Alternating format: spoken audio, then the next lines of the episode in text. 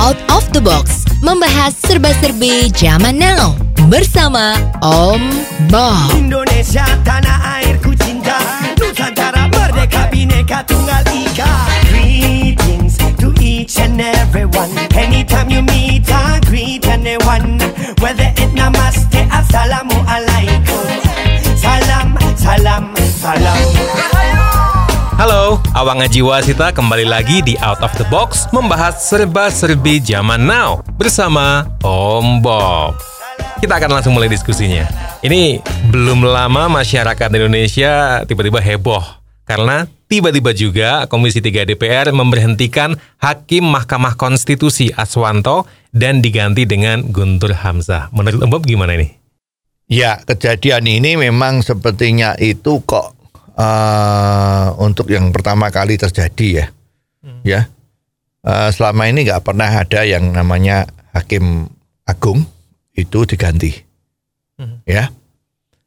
Lah, kejadian ini sebetulnya kita harus bisa merefleksi ya. Sebetulnya kemarin-kemarin tuh di dalam institusi yang termasuk kategori hakim ya kehakiman ya pokoknya hukum ya itu Ya. Itu ada apa? Ya itu yang harus kita pikirkan lebih dahulu. Ya lah seperti misalnya yang paling geger terakhir kemarin itu kan adanya hakim agung yang namanya Sudrajat Dimyati ya yang ternyata dia adalah terlibat dalam kasus kalau coro kerennya itu kan maklar kasus ya. Artinya jual beli putusan hakim ya, jual beli itu ya. Eh, Seperti dagang sapi lah ya. Kamu berani berapa wani piro itu kan sangat memasyarakat kan. Wani piro.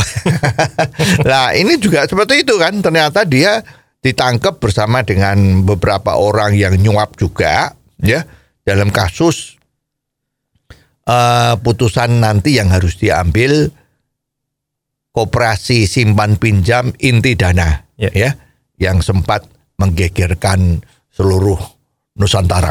Wah.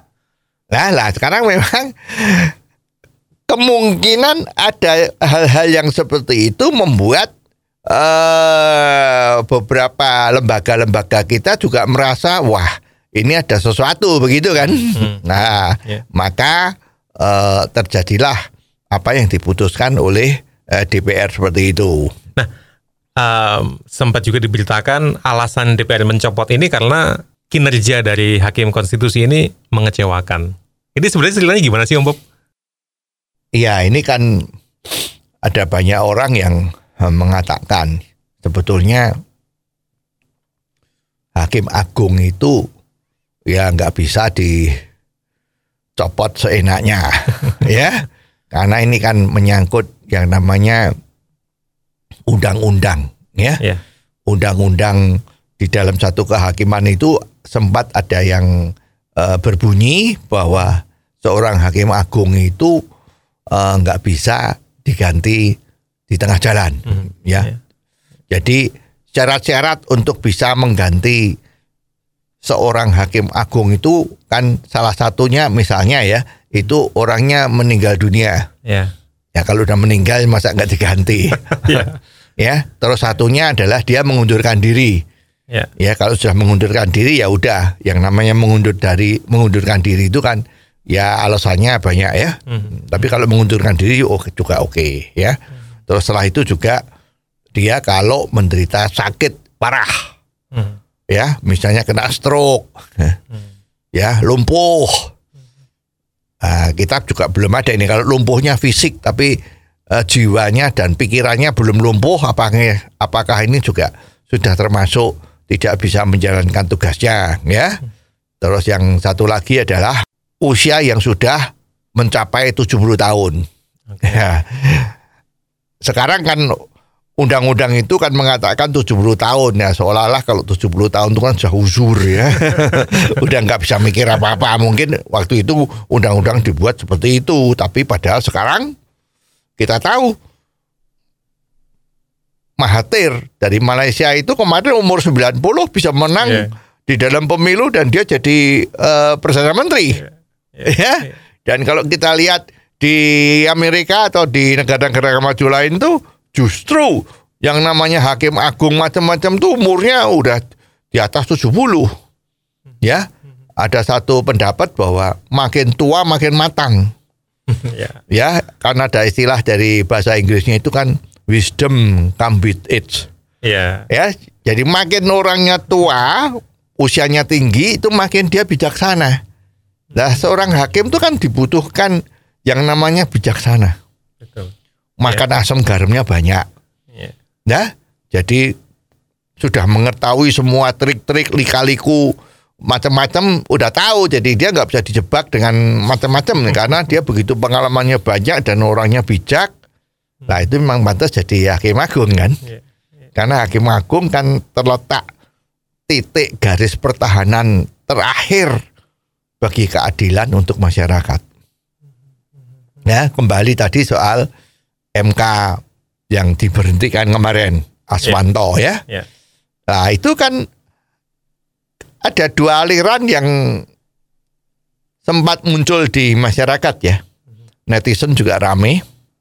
Itu mengatakan, loh kalau sampai hakim Mahkamah Konstitusi ini itu bisa diberhentikan.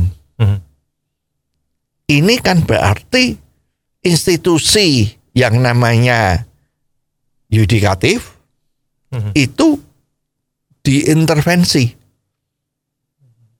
ya, Ya, ya, ini juga perlu kita pikirkan. Memang mas di Indonesia itu menganut sistem hukum yang namanya trias politika, Betul. Ya. yaitu pemisahan antara eh, eksekutif, yaitu pemerintah, Mhm. dan lembaga yang namanya legislatif, itu yang membuat undang-undang atau aturan, Ya. dan yang satu adalah yudikatif, yaitu lembaga pengadilan. Ya. Ya, nah ini memang trias politika itu mengatur sedemikian rupa agar supaya secara bersama-sama ya Hmm. itu bisa membuat negara itu menjadi lebih baik. Ya, logik nahwi. Ya, misalnya seperti itu kan. ya. Nah, tapi ah, sekarang tinggal di dalam pengeterapannya ini gimana? Ya, jadi apakah memang ini harus betul-betul tidak boleh terempet sedikit? Tidak boleh ada benang merahnya antara ketiga lembaga ini. Nah ini sulit. Ya pelaksanaannya sangat sulit. Apa yang membuat sulit ya Om Bob? Ya sekarang misalnya sama Hakim Aswanto itu, Ya. Mahkamah Konstitusi ya, Ya. itu kemarin dari kalangan DPR ya sempat eh, ada yang mengucapkan atau mengutarakan di media ya bahwa seorang hakim eh, di Mahkamah Konstitusi itu kan yang ngangkat kan DPR. Ya. Ya. Nah, sekarang kalau ini yang diangkat itu ternyata mengecewakan terhadap yang mengangkat, ya jadinya seperti ini. ini ibaratnya memberi contoh tuh misalnya sebuah perusahaan, ya. Nah, direkturnya itu kan diangkat sama pemegang saham. Ya. Ya ternyata performanya dari eh, direktur yang diangkat itu mengecewakan pemegang saham. Mhm. pemegang saham itu kan pemegang eh, mandat ya untuk Iya. mengangkat direktur atau memberhentikan gitu kan. Nah sekarang ternyata ini sang direktur ini ternyata mengecewakan. Ya kalau perusahaan kan jelas ya bahwa dia harus bisa membawa keuntungan dari sebuah perusahaan ya Hmm. itu berapa gitu. Iya. Tapi kalau tidak tercapai gimana? Kan berarti dia nggak bisa kerja Ya. dan mengecewakan. Jadi akan digantilah direkturnya. ya, Nah, sempat juga ini eh, diperkirakan bahwa ini Mahkamah Konstitusi ini kan sering ya kita tahu kan ya kan sering itu eh, undang-undang atau putusan atau peraturan yang sudah ditelurkan oleh DPR biasanya terus ada orang yang melakukan judicial review Ya. ke MK itu banyak yang ditolak. Ini kan juga bikin pusing dari eh, DPR sebagai lembaga pembuat undang-undang. Iya, iya. Ya, kalau dia membuat undang-undang ternyata sering ditolak. Penilaian masyarakat gimana? Jangan-jangan ini pembuat undang-undang ini, pembuat aturan ini mungkin ngawur. ya, tidak berpikir panjang. Ya, sehingga putusannya atau peraturannya dianulir sama Mahkamah Konstitusi. Nah, ini kan mengganggu. Ya, bisa mengganggu kinerjanya pembuat aturan tadi. Nah, ini kan bisa juga merasa malu kan? Nah, oleh sebab itu mempunyai argumen bahwa karena dia diangkat ya harusnya dia juga bisa diberhentikan. gitu kan. Ini logika yang ya bisa dikatakan betul. Iya, iya, iya. Nah, tetapi sebaliknya juga banyak yang mengatakan tidak boleh. Ya, terutama mantan-mantan kita itu ya, Iya. mantan-mantan hakim agung macam-macam itu, ya. Itu kan mengatakan, "Loh, ini kan tidak sesuai dengan undang-undang. Iya. Undang-undangnya kan begitu." Tadi itu ada empat syarat itu loh, Iya. kalau mau mengganti Iya. atau tidak sudah tidak bisa berfungsi lagi atau apa itu tadi Hmm. empat macam itu kan. Mhm, mhm. Nah, ini jadi mana yang betul? Dan yang kebetulan eh peristiwa pemberhentian Hakim Aswanto ini berkenaan dengan jarak yang tidak terlalu lama. Ternyata ada putusan dari Mahkamah Konstitusi itu sendiri bahwa masa kerja dari hakim di Mahkamah Konstitusi itu mak jujuk, bejujuk ya, mak dunduk keluar peraturan yang dibuat oleh MK sendiri ya. Kalau lima tahun jadi 15 tahun Oke, ya dan usia pensiunnya itu menjadi 70 tahun oke. ya. Nah, di mana kalau ada hakim yang tugasnya itu belum 15 tahun tapi usianya sudah 70 tahun maka dia menjadi pensiun, Betul, tidak ya. bertugas lagi. Iya. Tapi bagi yang umur usianya itu ditambah 15 tahun belum 70 berarti dia masa jabatannya yang semula peraturannya 5 tahun jadi 15. Mhm, Ya. mhm, Nah, iya. ini juga banyak yang netizen yang juga eh, mempertanyakan kok enak ya membuat peraturan untuk dirinya sendiri yang jelas menguntungkan diri sendiri. Ya seperti ketahui kan posisi hakim agung di Mahkamah Konstitusi maupun di mana itu kan boleh dikatakan ya kalau orang yang pandangannya itu sempit eh, ya mengatakan itu kan posisi-posisi basah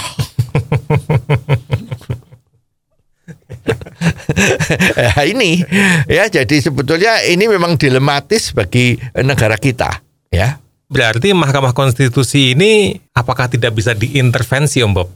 Ya, kalau sekarang ada pihak-pihak yang mengatakan departemen atau sesuatu yang eh, berkaitan dengan hukum itu tidak bisa diintervensi, maka kembali ke pertanyaan atau eh, situasi flashback kita kemarin. Itu kan yang kena OTT dari KPK. Itu kan ada dari kehakiman. Walaupun dari DPR juga banyak, bukan sedikit ya. Iya, iya. Tapi dari dari lembaga pengadilan yang berbau dan hukum tadi itu kan juga banyak. Ya. Dari hakim tinggi itu kan juga ada itu. Kemarin ada yang eh, sudah kena OTT karena menerima suap, korupsi, ya. Iya. Dari yang artinya itu eh, ada pergantian antar waktu dari anggota DPR, ya. Terus ada yang ter- terkena kasus itu eh sengketa pilkada, Oke. ya. Kalau nggak salah ini melibatkan Hakim Agung eh Patrialis Akbar, juga Akil Muhtar, yang sekarang kelihatannya kemarin dapat isu kalau udah bebas bersyarat ya. Hmm. Nah, ini kan gimana? Ya, nggak cuman itu. Kemarin di pengadilan yang sempat itu ditangkap atau lari, ya, itu sampai hari ini juga masih eh, belum ketangkap itu kan ada juga itu ya, Iya. ya eh, bersama dengan sekretarisnya atau apa itu ya, itu kan juga eh, terkena kasus gede ya, yang punya apartemen banyak barang itu kan. Lah sekarang memang dipertanyakan. Lah ini kok ternyata ada kasus-kasus yang mengganggu integritasnya para hakim atau para penegak hukum yang ada di dalam lingkungan pengadilan. Apakah pengadilan awal, pengadilan tinggi, Mahkamah Agung, Mahkamah Konstitusi. Ini kok semua ada oknum-oknum yang terlibat, yang kena kasus suap. Nah ini sebetulnya terus gimana? Ya itu lalu yang ngawasin terus siapa dong kalau ada kasus-kasus kayak gitu? Lah ini kan jadi susah. Ya, jadi kalau kita pikir sekarang misalnya loh ya jabatan eh dari lembaga-lembaga lain ya misalnya ini kalau seorang guru di sekolahan yang ngawasin kepala sekolahnya. Ya. Kalau kepala sekolahnya yang ngawasin kan itu departemen pendidikan Ya. ya. Nah, terus kalau misalnya pejabat-pejabat birokrat ya misalnya kalau eh, Pak Lurah yang ngawasi kan camat ya. Kalau camat yang ngawasi wali kota ya, wali kota yang ngamati yang ngawasi Gubernur. gubernur Ya, ya. ya gubernur yang ngawasi menteri dalam negeri ya menteri dalam negerinya yang ngawasin presiden Ya. nah sekarang kalau ini tidak bisa diintervensi antara tiga lembaga tadi itu nah terus yang ngawasi siapa nah contohnya tadi kan banyak ketangkap OTT KPK itu kan ya- yang ngawasi siapa? Siapa yang bertanggung jawab? Ya jadi sebetulnya masalah trias politika yang demikian ini ya bukannya ini yang idealis atau ini yang paling benar ya. Hmm, karena sudah dijalankan berpuluh-puluh tahun di Indonesia ini kok salahnya kasus hakim suap hakim kena Iya. OTT itu kok rasanya nggak sembuh-sembuh. Ya berarti ada something wrong ada sesuatu yang salah. Iya, iya. ya. Kenapa kok di luar negeri itu nggak terjadi sehebat seperti di Indonesia? Ini kan pasti ada pertanyaan-pertanyaan dong. Misalnya kalau di Amerika itu hakim agung itu menjabatnya kan nggak cuman sampai 70 tahun atau cukup 10 tahun atau 15 tahun atau 20 tahun. Tapi jabatan hakim agung itu namanya mungkin belum tentu hakim agung ya, tetapi Iya, iya. yang paling paling tinggi dalam posisi untuk mengambil eh, keputusan keadilan itu kan jabatannya seumur hidup. Kalau belum meninggal ya dia masih tetap. Ya. Lah, kenapa kok di sini kok nggak bisa seperti itu gitu kan? Iya. Ya nggak? Kasus-kasus yang seperti ini susah. Ngomong-ngomong kalau di Indonesia sering adanya kasus hakim dan suap segala macam, apakah karena hakim tunggal di Indonesia ya? Iya kalau kita lihat ini kan selama ini kan memang kalau di pengadilan-pengadilan umum ya itu kan memang hakim tunggal Iya. Ya karena mempunyai suatu filosofi bahwa hakim itu pasti integritasnya tinggi, Iya. positive thinking Iya. ya dan hakim itu mewakili Tuhan. Iya. Kalau ada hal-hal masalah yang seperti itu Mhm. ya itu juga menjadi problem. Ya terbukti kan ada beberapa oknum-oknum hakim yang mainnya kasar gitu kan. ya tadi itu wani piro ya.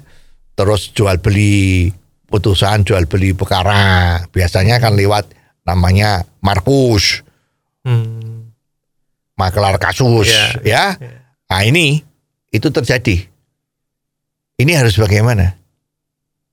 Ya. Nah, sekarang kalau contoh-contoh dari eh, luar negeri itu kan nggak ada satu hakim itu hakim tunggal itu nggak ada. Ya memang hakimnya tunggal. Tapi yang menentukan ini bersalah atau tidak itu kan dewan juri. Ya, kita bisa tahu sedikit bahwa dewan juri itu setiap ada satu urusan pengadilan selalu ada dewan juri. Ya. Nah, kalau ada dewan juri itu diambil dari masyarakat atau tokoh-tokoh masyarakat. Itu harus duduk sebagai dewan juri. Ya, jumlahnya biasanya cukup lumayan, bisa 8, bisa 10, bisa 12, ya tergantung putusan dari hakim. Nah, sekarang si dewan juri ini kalau ada sidang masalah apa yang dia jadi juri itu kan harus hadir semua Iya. ya lah putusan terdakwa kalau di sini namanya tersangka ya Iya. atau kalau cara kasarnya sebetulnya pesakitan ya pada saat mengambil keputusan apakah sang terdakwa tadi itu salah atau tidak itu yang menentukan bukan hakimnya yang menentukan adalah dewan jurinya Oke. ya. Jadi dewan juri itu mengikuti sidang, ada pertanyaan-pertanyaan dari hakim, pertanyaan dari jaksa, pertanyaan dari saksi, dari pengacaranya, macam-macam itu. Semua peserta sidang terutama tadi itu ya dewan juri itu harus mendengarkan dengan baik-baik. Nah, pada setelah dianggap sidangnya cukup cukup eh, selesai misalnya eh, keterangan saksinya sudah dipandang cukup ya sesi-sesi tanya jawab antara tersangka dengan eh, jaksa udah beres semua. Lah baru si dewan juri tadi itu diminta pendapatnya ya dengan memunculkan seorang juru bicara mewakili juri. Dia mengatakan terdakwa salah. Selesai. Lah terus tugasnya hakim apa dong? Lah, tugasnya hakim begitu dia salah, hakimnya baru melihat buku catatan atau buku kitab undang-undang macam-macam itu. Dia yang menentukan berat ringannya sebuah putusan. Ya, tapi kalau dewan juri itu mengatakan not guilty, tidak salah, saat itu juga terdakwa dilepaskan. Bebas demi hukum dia udah bukan tidak salah lagi. Udah lepas sudah bebas. Ya jadi tugasnya begitu. Oke. Tapi kembali lagi Om Bob, kalau juri itu ketika akan mengambil putusan itu prosesnya gimana ya? ya begini. Itu dewan juri itu kalau ngambil putusan bahwa ini terdakwa tuh salah atau tidak Ya. itu harus suara bulat. Misalnya jurinya 8 8 orang tuh harus bilang salah semua ya. Kalau ada satu pun yang bilang tidak salah maka putusan nggak bisa diambil. Harus bulat hitam putih. Salah atau tidak? Oke. kalau 8 orang juri 8 orang bilang salah jelaskan Ya. salah. Tapi kalau ada satu bilang tidak salah ini kan bukan putih bukan hitam abu-abu Ya. mereka harus berdebat, berargumentasi, ya pasti di dalam ruangan tertutup ya, Ya. tidak terbuka lewat YouTube ya. Itu mereka harus bicarain eh, bagaimana saling debat untuk menentuin bahwa ini itu sebetulnya hitam atau putih, betul atau salah. Jadi harus bulat. Tapi kenapa harus bulat Om Bob? Ya itu luar biasanya di situ. Sekarang kalau kita lihat itu di urusan Mahkamah Agung MA, Mhm. itu sering kan ada orang ngajukan ya di Mahkamah Agung atau di Mahkamah Konstitusi, Hmm.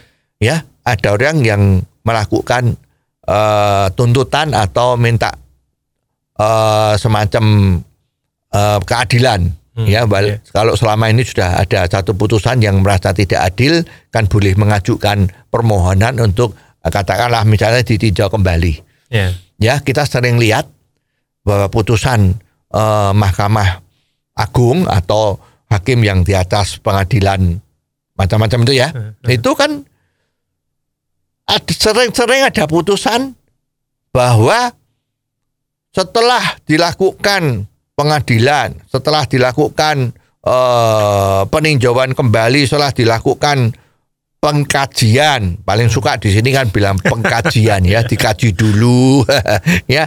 Nanti tunggu dikaji dulu gitu ya. Setelah dilakukan itu semua ternyata dari lima hakim yang menangani masalah ini tiga hakim menyatakan bahwa ini adalah A Oke.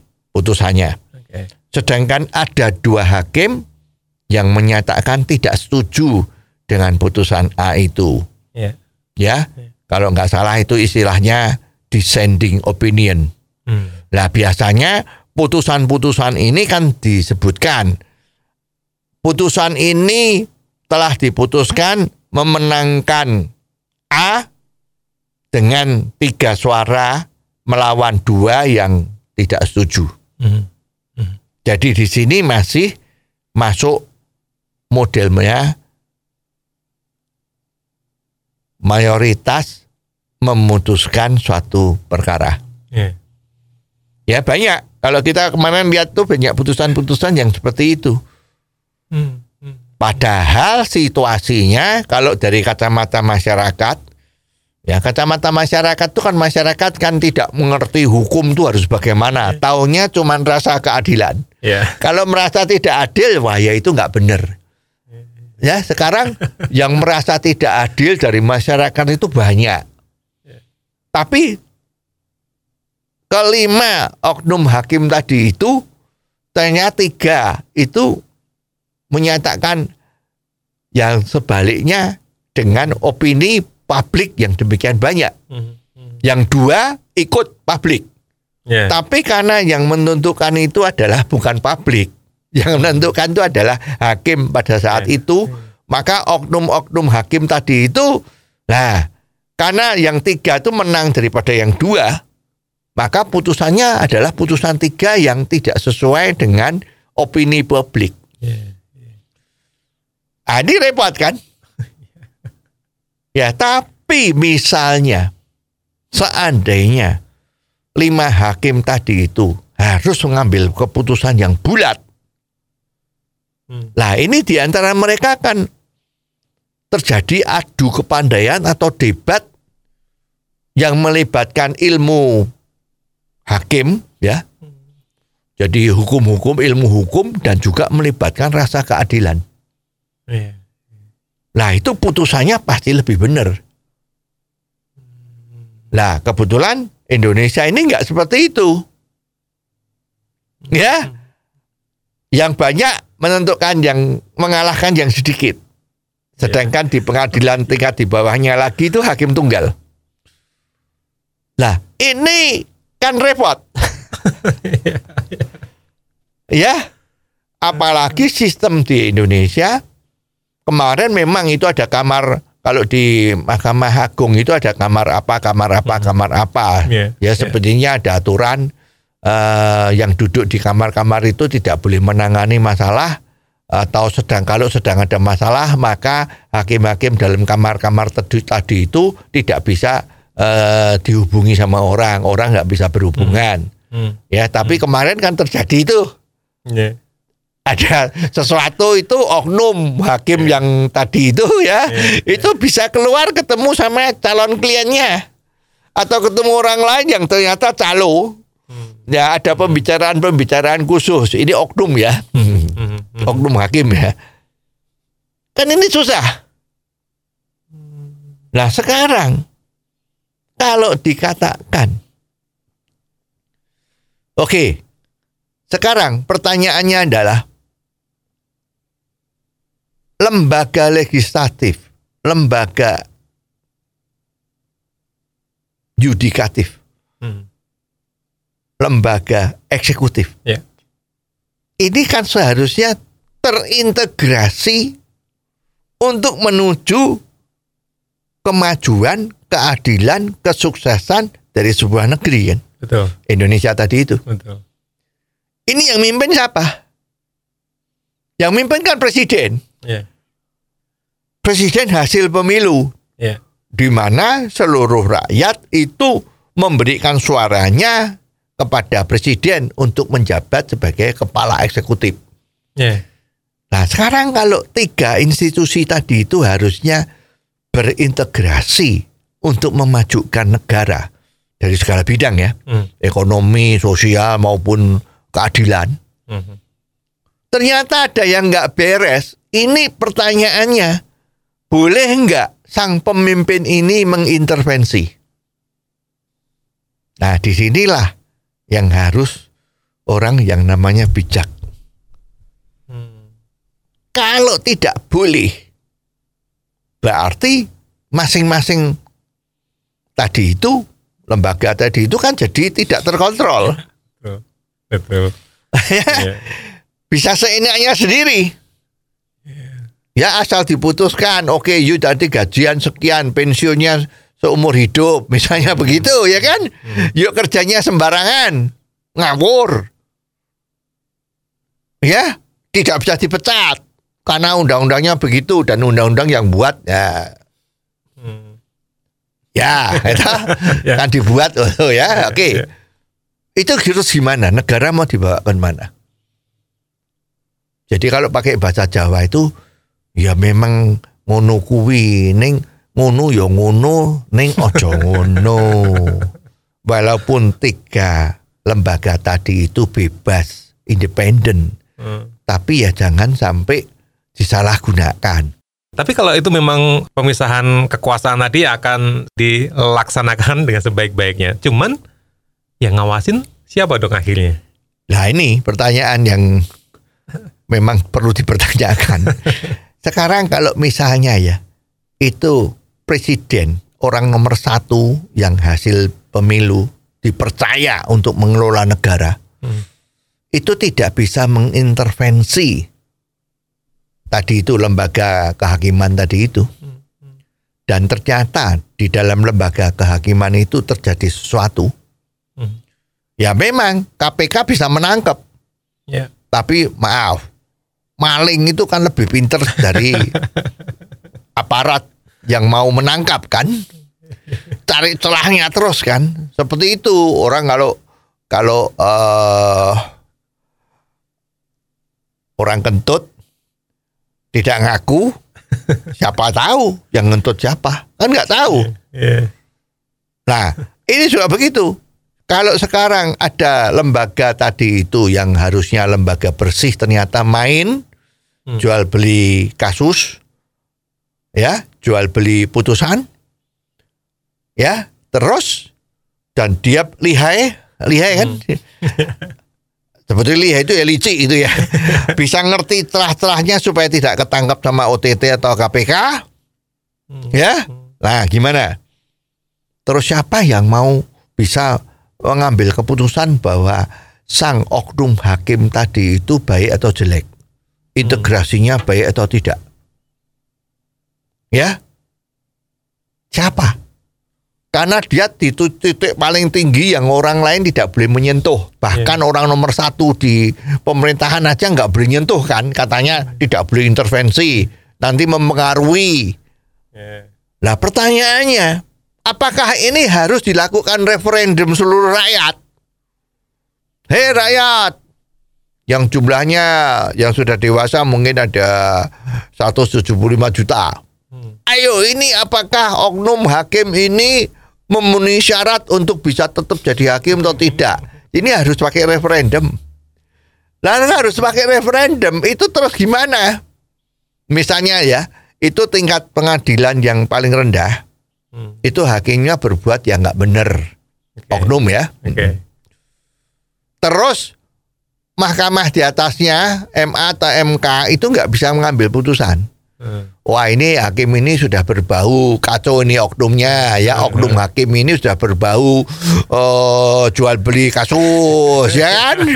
Eh, kemungkinan hujan tidak merata misalnya ya dimakan sendiri itulah. Terus hakim yang tingkat lebih tinggi bisa nggak ganti dia nggak bisa ya karena ini independen jangan dipengaruhi nah, makanya apa perlu referendum ini kan harus pakai akal sehat nah sekarang juga dikatakan hakim itu kan harus tidak bisa dipengaruhi. Ya. Apa betul yang terjadi di Indonesia?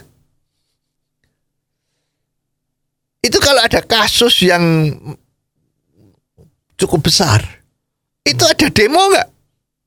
Demo berjilid-jilid katanya. itu memengaruhi jalannya sidang. Lah hakim yang bijaksana itu kan harus mikir juga. Kalau putusan ini tidak sesuai dengan keinginan yang tadi itu bisa mengakibatkan kerugian yang lebih gede terhadap kesatuan bangsa. Ya atau sesuatu yang mempengaruhi besar terhadap suatu situasi perekonomian di Indonesia. Maka hakim itu juga mikir. Jadi sebetulnya bilang tidak bisa mempengaruhi hakim dan hakim itu sangat independen dan dia yakin integritasnya tinggi tidak bisa dipengaruhi oleh apa pun itu sebetulnya juga perlu dipertanyakan juga. Ya, jadi sebetulnya ini memang tinggal harus dipikirkan bagaimana titik yang bisa menghasilkan sesuatu yang efektif tetapi ya efisien. Ya, tadi kalau soal oknum hakim itu dinyatakan dia boleh diteruskan atau tidak posisinya Hmm. dia sebagai hakim terus harus dilakukan referendum. Iya, iya. Ya, itu efektif tapi tidak efisien. Tidak efisien. Satu kali referendum itu berapa duitnya? Di samping mencetak formulir, eh, mungkin sekarang sudah bisa online. Lah yang ngawasi online siapa? Nanti tiba-tiba eh, salurannya oh, macet, macam-macam itu. Belum nanti oknum yang ngitung atau macam-macam itu juga urusannya nggak gampang, nggak sedikit.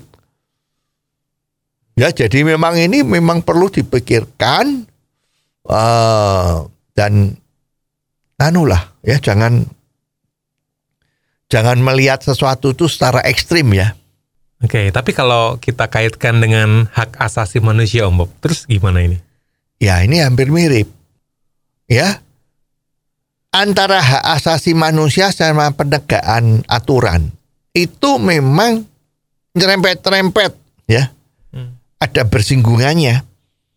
Jadi sekarang kalau misalnya ada seorang penjahat ya, terus dia eh, berbuat yang kesalahan yang sudah luar biasa banyaknya. Hmm. Luar biasa ngerinya. Terus putusannya harus didok hukuman mati. Hmm. Nah pasti orang yang membela hak asasi manusia mengatakan hidup matinya manusia akan ditentukan Tuhan, Iya. bukan manusia, bukan hakim. Wah, Iya. misalnya gitu. Nah ini kan hanya melihat inti daripada hak asasi manusia bahwa hidup manusia itu adalah ditentukan oleh Tuhan. Tapi dia tidak mikirkan bahwa selama dia hidup itu dia telah mengakibatkan menderitanya banyak orang. Apa yang dia membuat beri- derita banyak orang tadi itu malah jauh lebih ngeri, lebih bahaya, lebih sadis Hmm. ketimbang hukuman yang dia terima. Ini kan nggak adil. Makanya ada satu putusan hukum mati kalau melanggar ini ini ini ini ini, ini macam-macam macam-macam itu. Nah ini antara hak asasi sama keadilan. Nah ini juga begitu. Memang ini tiga lembaga tadi itu independennya itu memang betul tidak bisa diganggu. Tetapi kalau dalam kasus-kasus tertentu, ya ini semacam orang nomor satu di lembaga atau di Indonesia ini yaitu presiden. Harus punya hak veto. Karena dia mewakili kepercayaan rakyat yang diberikan kepada beliau. Jadi dia punya hak veto. Kalau kita ada oknum hakim yang kerjanya nggak beres, ya udah. Itu kan nggak bisa di nggak bisa dibuktiin, tapi bisa dirasakan. Ya udah langsung di pensiun dini. Hmm. Hmm, kalau bisa dipecat ya dipecat. Jadi memberi contoh hakim-hakim yang lain supaya jangan ikut-ikut oknum ini.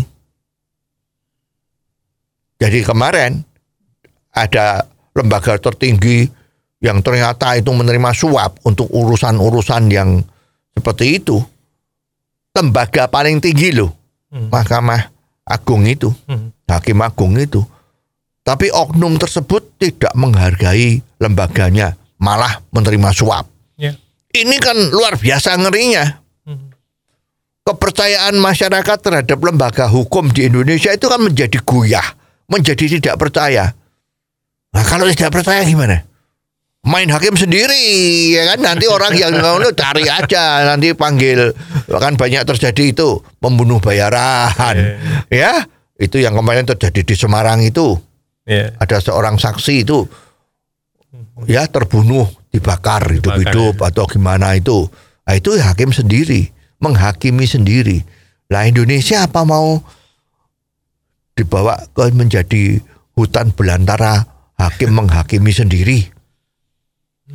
Ya jadi harusnya sebelum itu terjadi ya dilakukan hak veto bahwa seorang oknum hakim yang berani melakukan hal-hal macam-macam bisa dirasakan tadi tidak bisa dibuktikan susah dibuktikan ya Hmm. itu yang punya hak veto orang nomor satu presiden Ya. Ya.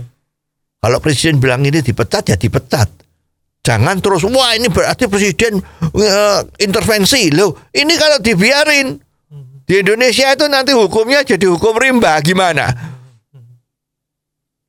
Ya, jadi ini semua eh, orang-orang wakil-wakil kita yang mempunyai posisi-posisi yang bisa meng- mengaruhi seluruh opini publik itu memang harus mengerti.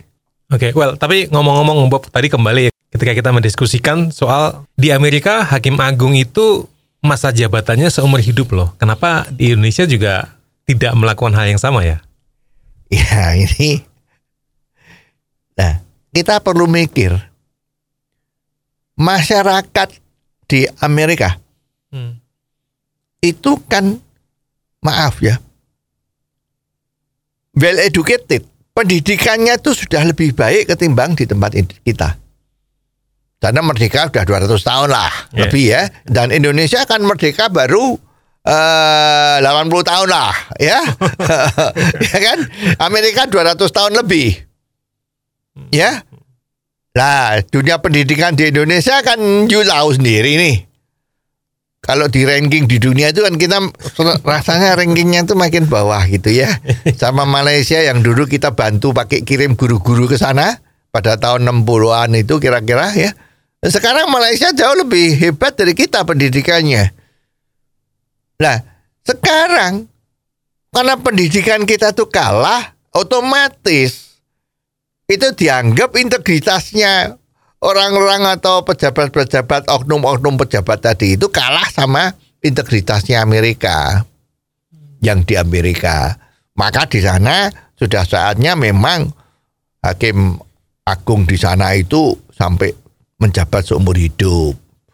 Ya tadi itu makin tua makin bijaksana.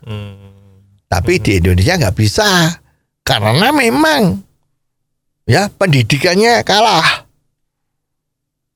Ini harus diakui lah, jangan terus wah nggak bisa kita jauh lebih baik dari Amerika lah. Aduh, itu kita boleh ngomong begitu, tapi kalau ngomongnya begitu ya diketawain sama dunia.